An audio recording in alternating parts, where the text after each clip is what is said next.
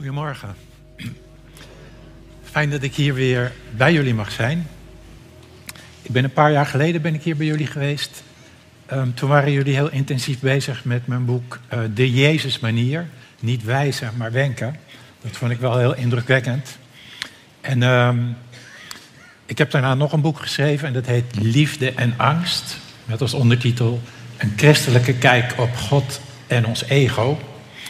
En toen Arjan me vroeg of ik hier wou komen preken, vroeg hij of ik dat eventjes in een half uur wilde samenvatten. Maar dat gaat het niet worden, denk ik. In de Jezusmanier kan je zien, nou dat weet je denk ik wel dan, hè, hoe ontzettend mild Jezus met mensen omging. Dat hij altijd focuste niet op wat mensen verkeerd deden, maar op wat ze nodig hadden. En in Liefde en Angst laat ik aan een aantal Bijbelse verhalen zien dat wij zijn ook gemaakt om lief te hebben, maar er is ook angst in ons leven. We zijn door de zondeval kwetsbaar geworden, dus we zijn ook bang. Er is ook eigenliefde. En dan aan een heel aantal verhalen kan je dan zien hoe we in ons eigen leven de balans een beetje kunnen verschuiven van angst naar liefde. En vandaag hebben we het niet daarover, maar wel iets wat in het verlengde daarvan ligt. Want we hebben het over, we zijn in de aanloop naar kerst. En de vraag is hoe we open kunnen zijn naar de ander, zodat de ander ook via ons misschien weer iets van God kan zien, kan gaan ervaren. En open zijn naar de ander, dat heeft ook altijd te maken met het beeld wat je van de ander hebt. Openheid naar de ander betekent ook altijd iets over wat je vindt van die ander.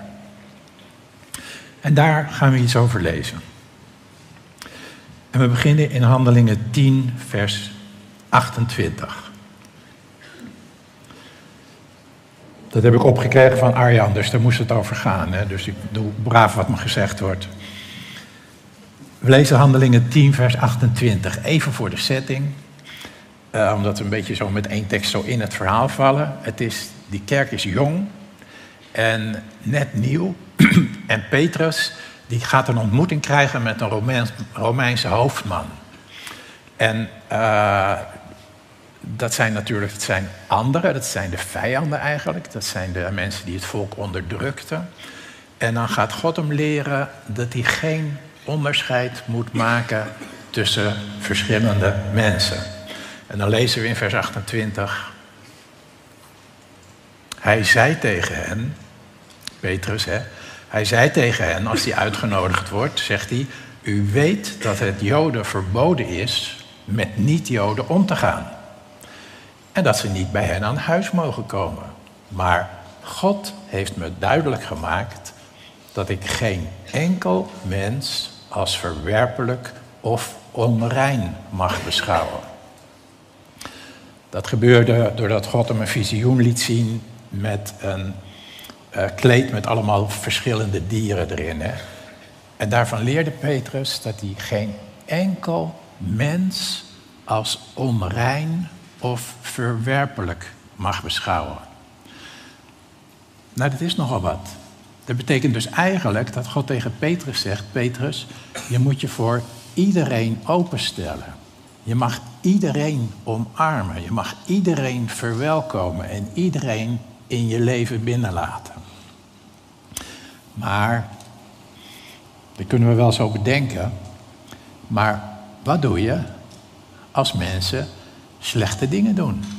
Wat doe je als mensen je pijn doen? Hoe staat het dan met die openheid naar die mensen toe? Nou, daar wil ik een ander verhaal over gaan lezen en dat vinden we in Marcus 1. Marcus 1 vanaf vers 40.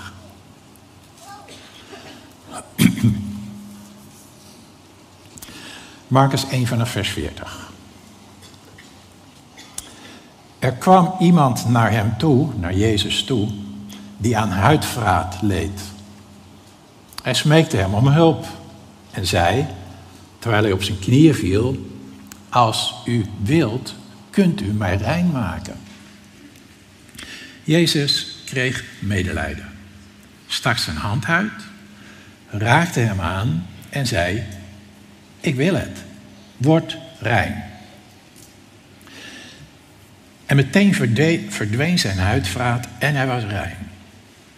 Jezus stuurde hem weg met de ernstige waarschuwing: denk erom dat u tegen niemand iets zegt. Maar ga u aan de priester laten zien en breng het reinigingsoffer dat Mozes heeft voorgeschreven als getuigenis voor de mensen.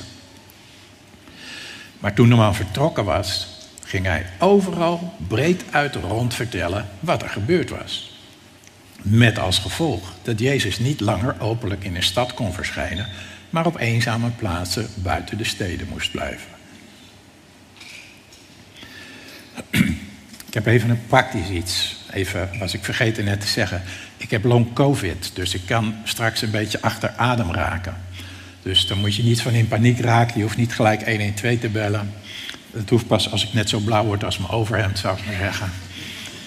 Maar dat kan mij stoort het, daarom benoem ik het eventjes. Dus dat kan een beetje achter adem raken. Nou, dan moet je net een genezingsverhaal gaan lezen, Arjan. Want dat is dit, hè? Of tenminste, dat lijkt dit. Er is iemand ziek, die heeft een ernstige ziekte, hij is melaats. Hij heeft er vertrouwen in dat Jezus daar iets aan kan doen. Hij gaat naar Jezus en Jezus lost het op.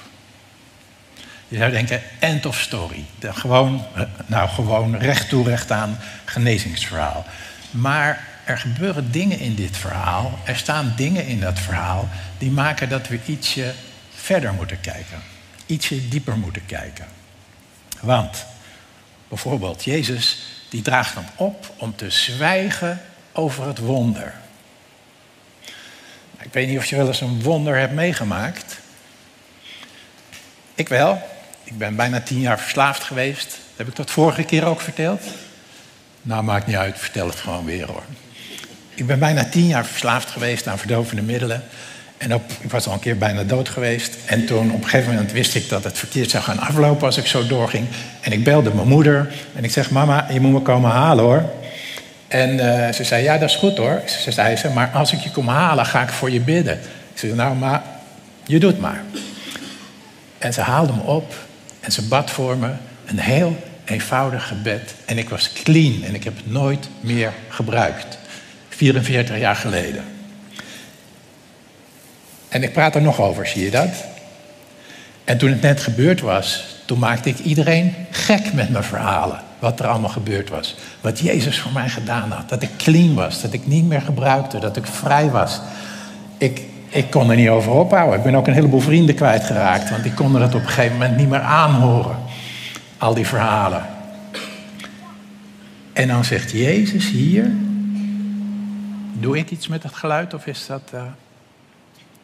Oké, dan zegt Jezus hier... Dat is een heel groot wonder, maar... Mondje dicht. Je moet er niet over praten. Dan denk ik, is Jezus dan een beetje dom of zo? Hij snapt toch wel dat die man erover gaat praten. Dat kan gewoon niet anders. En toch zegt Jezus, je moet erover zwijgen.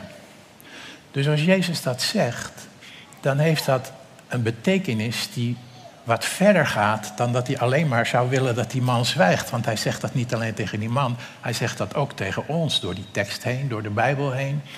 Hij zegt, dat is niet waar je het over moet hebben. En dat betekent dus dat Jezus hier eigenlijk zegt tegen die man... Het belangrijkste wat hier gebeurt in dit verhaal, dat is niet jouw genezing. Er gebeurt blijkbaar iets dat belangrijker is. Anders zou Jezus niet zeggen dat hij daarover moest zwijgen. En dan denk ik, maar wat is er dan belangrijker dan zo'n wonder? Nou, dat ga je zien als je dat verhaal gewoon nog eens doorneemt. Want wat gebeurt daar? Die man is melaats. Die heeft een hele ernstige ziekte waar zijn ledematen door beschadigd raken. Waardoor hij een hele erge dood zal sterven. Hij heeft een ernstige ziekte. En hij komt bij Jezus. Maar in die tijd wisten ze ook al dat zo'n ziekte hartstikke besmettelijk is. En als je zo'n ziekte had, dan moest je apart leven. Dan mocht je niet bij de mensen komen. En als er mensen in de buurt waren, moest je zeggen... onrein, onrein, kom niet in de buurt. Want ze wisten heel goed dat dat besmettelijk was.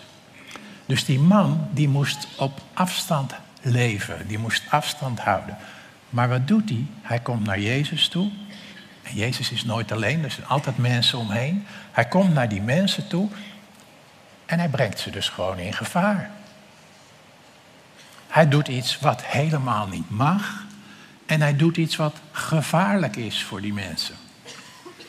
Dus als je misschien een beeld had, als we een beeld hadden dat dat een soort gelovige man is, waar we een voorbeeld aan moeten nemen, omdat hij gelooft dat Jezus hem kan helpen. Nou, dat is wel waar.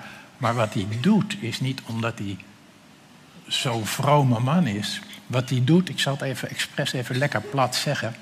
Die man is gewoon een grote egoïst. Hij brengt iedereen in gevaar. Hij doet iets wat verboden is. En dat doet hij omdat hij zelf beter wil worden. En dat begrijp ik ook. Dat kunnen we ook begrijpen. Want die man is bang. Hij handelt uit angst. Hij is bang om een vreselijke dood te sterven. En dat is ook hoe het werkt. Het is angst die ons ertoe brengt om dingen te doen die niet goed zijn. Die misschien niet goed zijn voor een ander. Dingen waar een ander last van heeft. En als je het zo ziet, weet je, dan staat er dus dat die man onrein is. Zijn lichaam is onrein. Maar zoals je vaak in de Bijbel ziet, het is net alsof dat verhaal twee lagen heeft. Want ook zijn gedrag is onrein. Hij doet iets wat niet deugt. En ik denk, als dat ons zou gebeuren, weet je, als we hier zo zitten en er zou iemand binnenkomen die er overdekt met zweren, zou ik maar zeggen. Iemand die er hartstikke ziek uitziet. En die gaat hier naast jou zitten. En dan, hoe zou je daarop reageren? Met schrik. Met een beetje afkeer misschien. Je zou zeggen, ja, maar je mag hier helemaal niet komen. Dat is gevaarlijk. Ik zal je een voorbeeld geven. Dat is echt gebeurd. Ik schaam me er een beetje voor. Maar het is echt gebeurd in de jaren 80, toen die AIDS-epidemie zo opkwam. En we nog niet precies wisten hoe dat werkte allemaal. Wel dat je er hartstikke dood aan ging, maar niet hoe dat overgedragen werd. Toen had ik een collega, dat is een hele aardige man, een fijne collega. Maar zijn partner, die was aan AIDS overleden. En wij wisten allemaal niet goed hoe dat werkte. En we waren bang. En ik merkte dat we allemaal een beetje afstand van hem hielden. Kan je dat voorstellen? Want je dacht, als ik bij die man in de buurt kom, dan word ik misschien ook ziek. En dan ga ik ook dood. Nou dat, weet je. Die afstand, die schrik voor wat daar gebeurt. Je zou denken dat je afstand moet houden. Maar Jezus, die reageert anders. Jezus, die heeft medelijden. Jezus heeft medelijden en hij raakt hem aan, staat er. Maar waarom raakt Jezus hem aan? Om hem te genezen? Nee, dat hoeft niet. Hij kan hem gewoon met woorden genezen. Hij kan hem met gedachten genezen. Het is helemaal niet nodig om hem te genezen. Maar Jezus raakt hem aan. En waarom raakt hij hem aan? Omdat die man een onaanraakbare is. Omdat die man al jaren waarschijnlijk alleen heeft moeten leven. En omdat hij geen mensen om zich heen had. En omdat niemand hem aanraakte. Misschien is wel een voorbeeldje van hoe dat zit met, hoe dat ging met in de coronatijd. Weet je wel, dan mocht je maar met een paar mensen zien. En dan kon je je kleinkinderen niet meer knuffelen en allemaal dat soort dingen. En dan, op een gegeven moment kreeg je dan huidhonger. Ken je die term nog? Je kreeg gewoon huidhonger, want je wou iemand knuffelen. Je zou bijna zeg maar gewoon de straat op gaan om willekeurige vreemdelingen te omarmen, om die huidhonger een beetje op te lossen.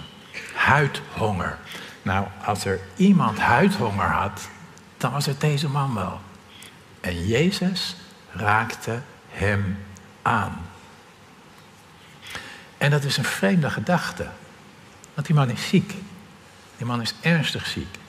En als Jezus hem aanraakt, dan zou Jezus dus ook besmet kunnen worden. Het is een beetje een rare gedachte dat Jezus ziek zou kunnen worden. Maar het principe blijft zo dat als je elkaar aanraakt, dan kan je elkaar beïnvloeden.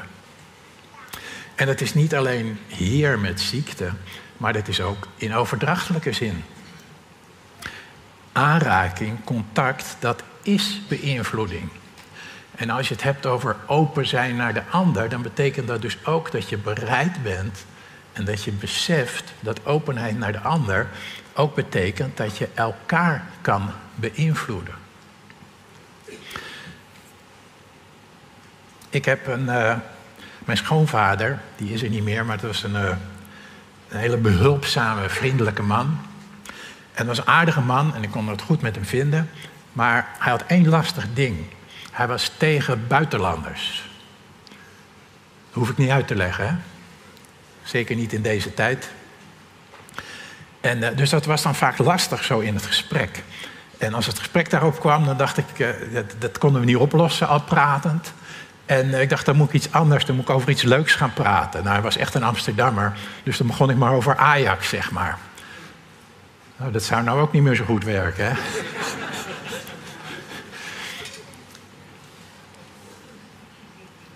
Dat gesprek was niet te voeren. Totdat er op een keer bij hem op de galerij naast hem iemand kwam wonen uit Syrië. En die man was gevlucht voor die gruwelijke oorlog die daar heerst, al heel lang. En mijn schoonvader, die een heel behulpzame man, die ging hem helpen met formulieren en waar je Nederlands bij moest spreken, wat die man niet kon. Dus die ging hem helpen. En die Syrische man, die ging mijn schoonvader, die al 90 was of zo, helpen met dingetjes in huis die mijn schoonvader niet zo goed meer kon. En zo zag je dat ze elkaar aanraakten. Dat ze in elkaars sfeer kwamen. En ik zag aan mijn schoonvader dat die buitenlander, die eerst een abstract begrip was, die weg wou houden, dat dat een persoon werd. Dat dat iemand werd. En daar zie je dus waar ik mee begon, weet je wel, dat je mening, wat je vindt van iemand of van iets, die kan dus in de weg staan in de ontmoeting met die ander. Maar als je toch die ontmoeting aangaat, als je die ander aanraakt en als je die ander toestaat om jou aan te raken, dan kan daar dus contact ontstaan en dan kan je dat menselijke zien. En dat helpt zo enorm, hè, dat als je over je eigen mening heen kan kijken, je eigen mening over die ander, dat je die ander als een persoon kan zien, als een mens. Ik hoorde een keer in een lezing, hoorde ik iemand zeggen, ik ben niet mijn meningen. Daar moet je misschien even over nadenken. Ik ben niet mijn meningen. Er zit iets in wat je een beetje ongemakkelijk is misschien. Want je meningen, dat gaat toch wel erg over jezelf. Onze meningen geven ons zekerheid, veiligheid, een soort houvast. Maar je bent niet je meningen. Denk maar eens terug, 10 jaar geleden dacht je over sommige dingen heel anders dan nu. En over 10 jaar, als je het mee mag maken, zal je weer anders over dingen denken. Dus je meningen, die zijn vloeibaar, zeg maar. Maar toch gaan we er vaak mee om alsof dat een soort definitieve, absolute dingen zijn, dat je mening vaststaat. Maar kijk naar mijn schoonvader. Die had een mening over buitenlanders. En door de praktijk, door de ontmoeting met de ander, doordat hij zich openstelde voor de ander, veranderde zijn mening en daardoor veranderde zijn houding naar de ander.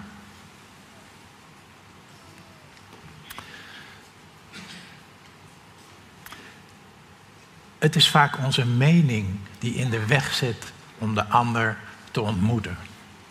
En ik zeg wel eens, hè, ik zeg het heel graag zo en ik heb er zelf heel veel van geleerd.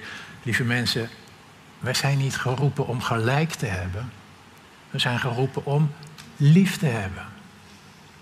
En we zijn zo vaak bezig met gelijk hebben van zo is het, dit is hoe het is. Jij denkt iets anders, dat is verkeerd. En daar hebben we allemaal de beste bedoelingen mee als we dat tegen de ander zeggen. Maar uiteindelijk zijn we dan alleen maar meningen met elkaar aan het laten botsen. En we zijn niet geroepen om gelijk te hebben. We zijn geroepen om lief te hebben. En als we zoeken naar openheid in ons eigen leven, in de aanloop naar Kerst, om de ander te ontmoeten en om de ander een ontmoeting met de eeuwige te bezorgen, een ontmoeting met Jezus te bezorgen, dan moeten we gewoon heel goed in de gaten houden wat onze eigen meningen wat dat betreft met ons doen. Weet je, nog even over meningen. Als je daarbij had gestaan, hè, bij de geschiedenis die we nu lezen. Als je dat zou hebben gezien, wat die Melaatse deed. Dan zou, denk ik dat we allemaal gedacht zouden hebben, dat is fout. Dat mag hij helemaal niet doen.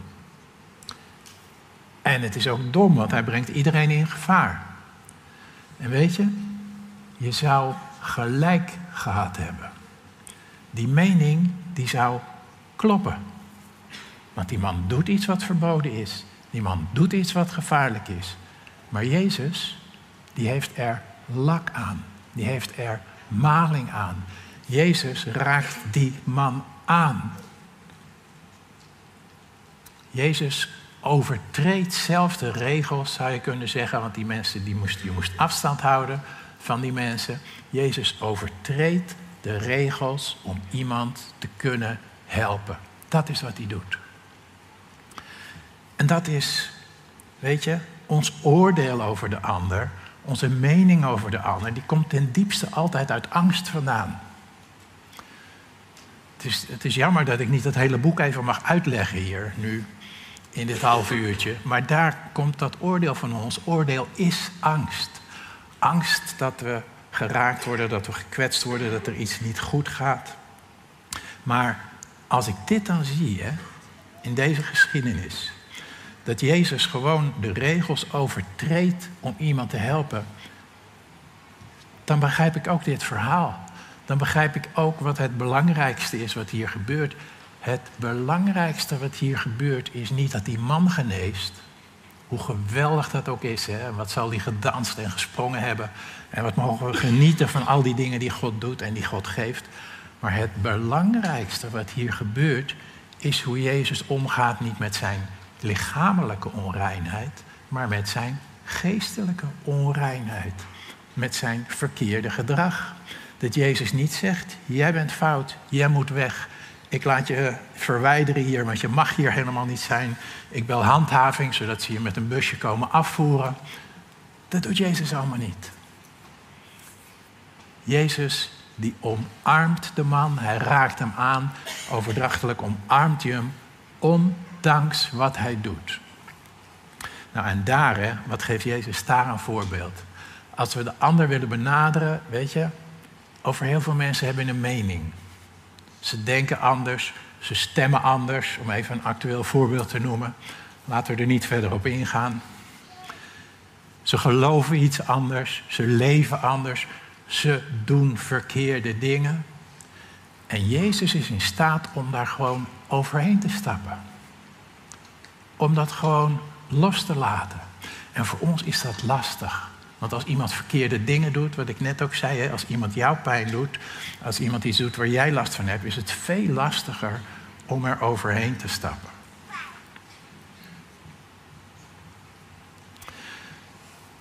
Maar weet je, kijk dan maar eens naar wat hier gebeurt. Jezus raakt hem aan. En je zou denken, menselijkerwijs, dit is de zieke, dit is Jezus. En Jezus raakt de zieke aan. En dan zou je denken, nou, dan zou die zieke, die zou Jezus gaan besmetten. Maar in het geval van Jezus is het andersom. Want de kracht van Jezus, de liefde van Jezus, de genezende kracht van Jezus, die is sterker dan wat er vanuit die man naar hem toe kan komen. En wat een geweldig beeld is dat voor ons in onze omgang met de ander. Wat die ander ook doet, wat die ander ook denkt. De liefde van God, de liefde van Jezus, die kan door ons heen bij die ander komen. En die is sterker dan wat de ander verkeerd doet. De liefde van God is altijd sterker. Dus niet de zieke besmet Jezus, maar Jezus besmet de zieke met liefde. Nou, dat wens ik je toe straks met kerst, weet je wel. En trouwens in je hele leven, in ons hele leven. Dat we dat kunnen laten gebeuren. Dat we de ander besmetten met de liefde van God. En ik heb, als het dan gaat over elkaar beïnvloeden, weet je wel. En als je bijvoorbeeld over politiek praat, weet je, hoe ontzettend makkelijk kan je totaal met elkaar oneens zijn en ruzie krijgen. En ik heb mezelf de laatste jaren aangeleerd Weet je, al die meningen. Als ik zelf in wrijving kom met iemand, als ik in botsing kom, als het niet lekker gaat, als mensen verwerpelijke dingen zeggen waar ik het totaal niet mee eens ben, dan zeg ik tegen mezelf, Arjan, dan wil ik er tegenin gaan, hè? Mijn mening er tegenover zetten. Dan zeg ik, Arjan, je hebt maar één mening en dat is dat je weer liefhebben. En al die andere meningen, dat komt er wel een keer. Maar de allereerste is dat ik weer liefhebben.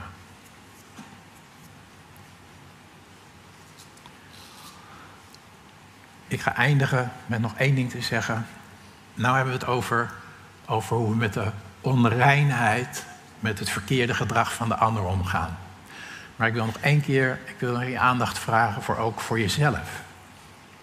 Zoals Jezus dat doet, hè, dat hij focust op wat de ander nodig heeft en niet op wat hij verkeerd doet. Wij kunnen onszelf ook zo enorm veroordelen. En dat kennen we allemaal, denk ik wel. Die dingen waar je mee rondloopt, die dingen die je soms niet kwijt kan. Ik loop nog met dingen rond van tientallen jaren geleden, dat ik denk van, hoe heb ik dat kunnen doen? Weet je, want ik weet al dat er vergeving is enzovoort, maar in je hoofd zit dat er nog, dat je jezelf veroordeelt. En het zou het mooi zijn als we daar ook iets van kunnen leren. Weet je, als ik iets doms doe, dat doe ik wel eens een heel enkele keer. Vraag maar aan mijn schoonzoon, die is er nu gelukkig eventjes niet. Vraag het maar niet trouwens. Als ik iets doms doe, als ik tekort schiet, wat we altijd geregeld doen, dan heb ik altijd zo'n gevoel, herken je dat? Dat ik dan even moet wachten tot ik weer bij God kan komen. Alsof het eerst even moet slijten, ken je dat? Nee? Nou, dus dan blijkbaar een Purmerendse gewoonte. Maar bij God hoeft er niks te slijten. Want God raakt je aan. Maar wij zitten met wat we verkeerd hebben gedaan. En daar hebben we een mening over. Daar hebben we een oordeel over. En we veroordelen onszelf. Net zoals we de ander kunnen veroordelen. Maar bij God is dat niet zo. En wat zou het mooi zijn als we ook bij onszelf, weet je wel, met het oordeel wat je over jezelf kan hebben, wat je zo in de weg kan zitten, als je zou kunnen kijken niet naar wat je verkeerd doet, maar naar wat je nodig hebt. Want dat is wat Jezus doet. Niet wat je verkeerd doet, maar wat je nodig hebt.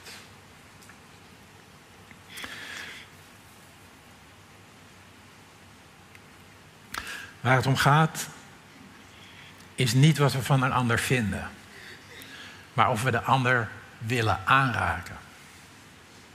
Waar het om gaat, is niet wat we van onszelf vinden, maar of je jezelf ook durft aan te raken.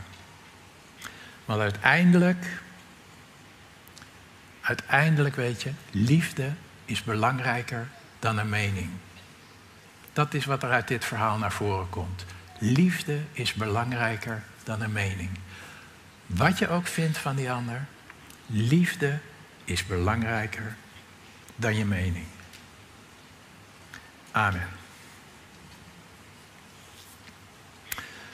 Zullen we daar een ogenblik over bidden?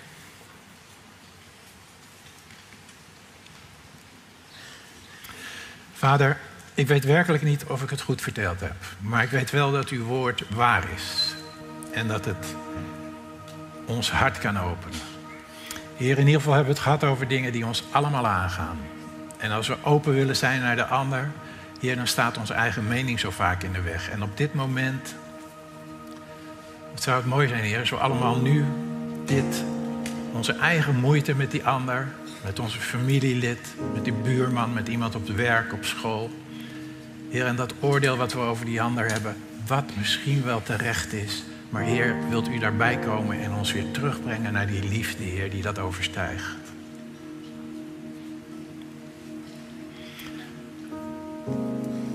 Heer, dat bidden we u, Heer.